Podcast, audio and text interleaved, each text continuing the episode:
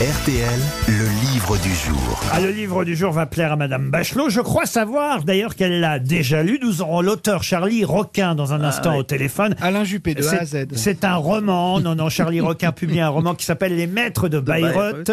C'est au Cherche Midi. Ça se passe justement pendant le festival de Bayreuth. Festival où Wagner, évidemment, a, a la vedette chaque année à peu près. Ah bah, hein. on joue les 10 opéras de Wagner et que les opéras de Wagner. Vous y allez se marrer euh, là-bas. Autant les fêtes de Bayonne, on se fait chier. C'est pas la vedette, c'est le monopole. C'est le monopole. Bah voilà. Et donc. Mais vous y allez, Roselyne, Ah bah alors oui. Là, j'y suis allé cette année encore. Avec de Ah ouais. charmantes Bah, laisse-nous officiers un peu de allemands, temps. non Alors, si vous y êtes allé, vous saurez répondre à la Ah question oui. avant qu'on parle avec Charlie Roquin, l'auteur des Maîtres de Bayreuth. Cette question est toute simple. Bayreuth, justement, ça se passe, euh, évidemment, ça se trouve en Bavière, mais plus précisément, dans quelle région géographique et historique du centre-sud de l'Allemagne? La, Fran- La la Westphalie. Franconie. Pardon? La Franconie. La Franconie. Oh Bonne réponse de Roselyne Bachelot. Alors là, Eh bien, avant d'ouvrir le livre de Charlie Roquin, je ne savais pas qu'existait une région qui Bah s'appelait non. La Franconie Très en jolie, Allemagne en plus. Voilà, exactement. Très Bon- belle région. Bonjour Charlie Requin. Bonjour. Comment ils disent la Franconie euh, en, en- en allemand? Parce que j'imagine que ce n'est pas Franconie en allemand. C'est Franken. Et pour être encore plus précis, c'est la haute Franconie. Et ne dites pas un haut franconien que c'est juste un franconien parce qu'il vous dira qu'il est très différent d'un d'un sud franconien. Ah oui, il y a les sud-franconiens et les hauts-franconiens. Et si j'ai appris euh, ce terme et cette géographie, c'est grâce entre autres au nom de la taverne que fréquente votre héros dans votre roman. Cette taverne qui s'appelle les Lapins Franconiens, c'est bien ça? Tout à fait. La taverne des lapins franconiens, c'est une taverne dans laquelle, on va dire, un célèbre critique d'opéra Il est formidable, votre livre. se rend, ouais, se rend après chaque euh, opéra pendant le festival de Bayreuth et fait sa critique, on va dire comme ça, vocalement, euh, devant un, un parterre et un public qui, qui remplit d'ailleurs cette taverne. C'est un vrai succès pour cette taverne et c'est, on va dire, une, comme une coutume devenue là-bas à Bayreuth. Ça, c'est dans votre imagination, bien sûr, Charlie Requin. Oui, tout à fait. Euh, cette taverne n'existe pas, en tout cas euh, pas telle quelle. Et moi, je voulais mettre en scène un, un clash. Alors, je voulais imaginer un grand critique très connu, orgueilleux, qui, qui tient tribune dans cette taverne, jusqu'au jour où débarque un jeune inconnu qui ose le contredire publiquement, et c'est ça qui, qui lance l'histoire. La taverne, elle est tenue par un monsieur Schopenhauer. Euh, vous, vous avez choisi des noms assez amusants, en fait, pour vos personnages, parce que ils rappellent à peu près tous quelqu'un. Oui, tout à fait. Alors en fait, j'ai appris par hasard un jour que l'origine du nom Schopenhauer, ça vient de Schopen et Hauer. Hauen en allemand, ça veut dire briser une chope. Ah oui. Donc je, je me suis dit c'est parfait pour un nom de tavernier. J'imagine qu'il porte ce surnom depuis un jour où il aurait fracassé une chope sur la tête d'un client.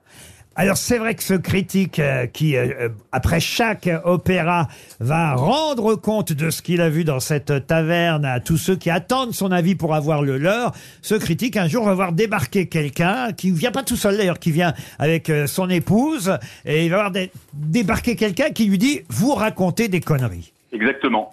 C'est la provocation ultime. Ça vous a plu ça, Roselyne Ah, Bachelot c'est- oui, mais il faut pas dire la suite parce qu'on Ah, oui, spoil, ça. on spoil le, le sujet du livre qui est passionnant et qui peut intéresser à la fois des gens qui, comme moi, sont des Bayreuthiens fanatiques, mais aussi tout un chacun parce que le livre est, est- c'est un thriller en quelque sorte. Ouais, c'est quand même mieux si on connaît un peu l'opéra, euh, Charlie Requin. Vous êtes d'accord? Non, j'ai vraiment fait en sorte de d'écrire ce livre pour ceux que, justement qui ne connaîtraient pas. Ouais, exactement. Euh, ouais, je voulais je voulais les prendre par la main et leur faire découvrir cet univers euh, assez incroyable que moi-même en fait je connaissais je connaissais pas du tout il y a il y a trois ans et je me suis complètement plongé euh, dans la musique de Wagner et le festival de Bayreuth pour écrire ce roman. C'est vrai que vous n'êtes pas un amateur d'opéra au départ?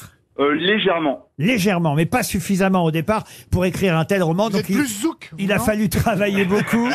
Euh, et et d'ailleurs, Plus rock. euh, vous, vous rendez euh, hommage à, à quelqu'un et vous nous donnez d'ailleurs l'explication euh, en, en fin de livre. Quelqu'un qui vous a appris l'allemand, mais pas seulement l'allemand, qui vous a aussi beaucoup parlé de, de Wagner, j'imagine. Oui, c'était mon professeur d'allemand en prépa. Il était également traducteur. Il s'appelait euh, Jean-Claude Capel. Et c'est lui qui m'a transmis euh, sa passion pour Wagner. Enfin, quand il me parlait de Wagner, euh, on prenait des, des- des bières de temps en temps. Il me parlait de la tétralogie avec une émotion, une, une érudition incroyable. Je me suis dit, mais c'est quoi cette passion de fou? Et j'ai vraiment eu envie de me, de me plonger dedans. euh. Aujourd'hui, quand on parle de Wagner, on pense euh, au groupuscule euh, russe, dont le leader d'ailleurs vient de mourir dans un accident d'avion, tué par Poutine, on l'imagine. Euh, ça ça vous fait mal d'entendre que Wagner soit comme ça, ainsi, euh, on va dire, maltraité euh, dans l'actualité en ce moment? Oui, bah oui, c'est très triste. Wagner a eu la malchance euh, de, de voir sa musique récupérée par le régime nazi longtemps après sa mort.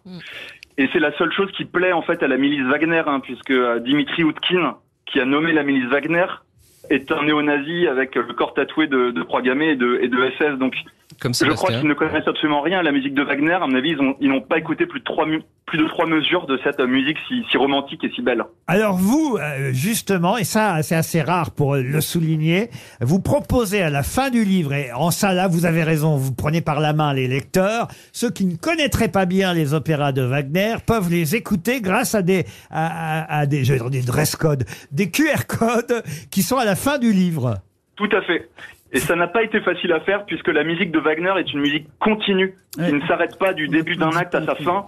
Et donc séquencée en morceaux, c'est pas vraiment euh, pensé pour si vous voulez, mais j'ai fait de mon mieux. Vous dites même à un moment donné que votre euh, fameux critique, le héros de votre, votre personnage principal dans, dans votre livre, va gifler à un moment donné un autre spectateur parce qu'il a applaudi pendant un opéra à un moment où il ne fallait pas. Faut jamais applaudir.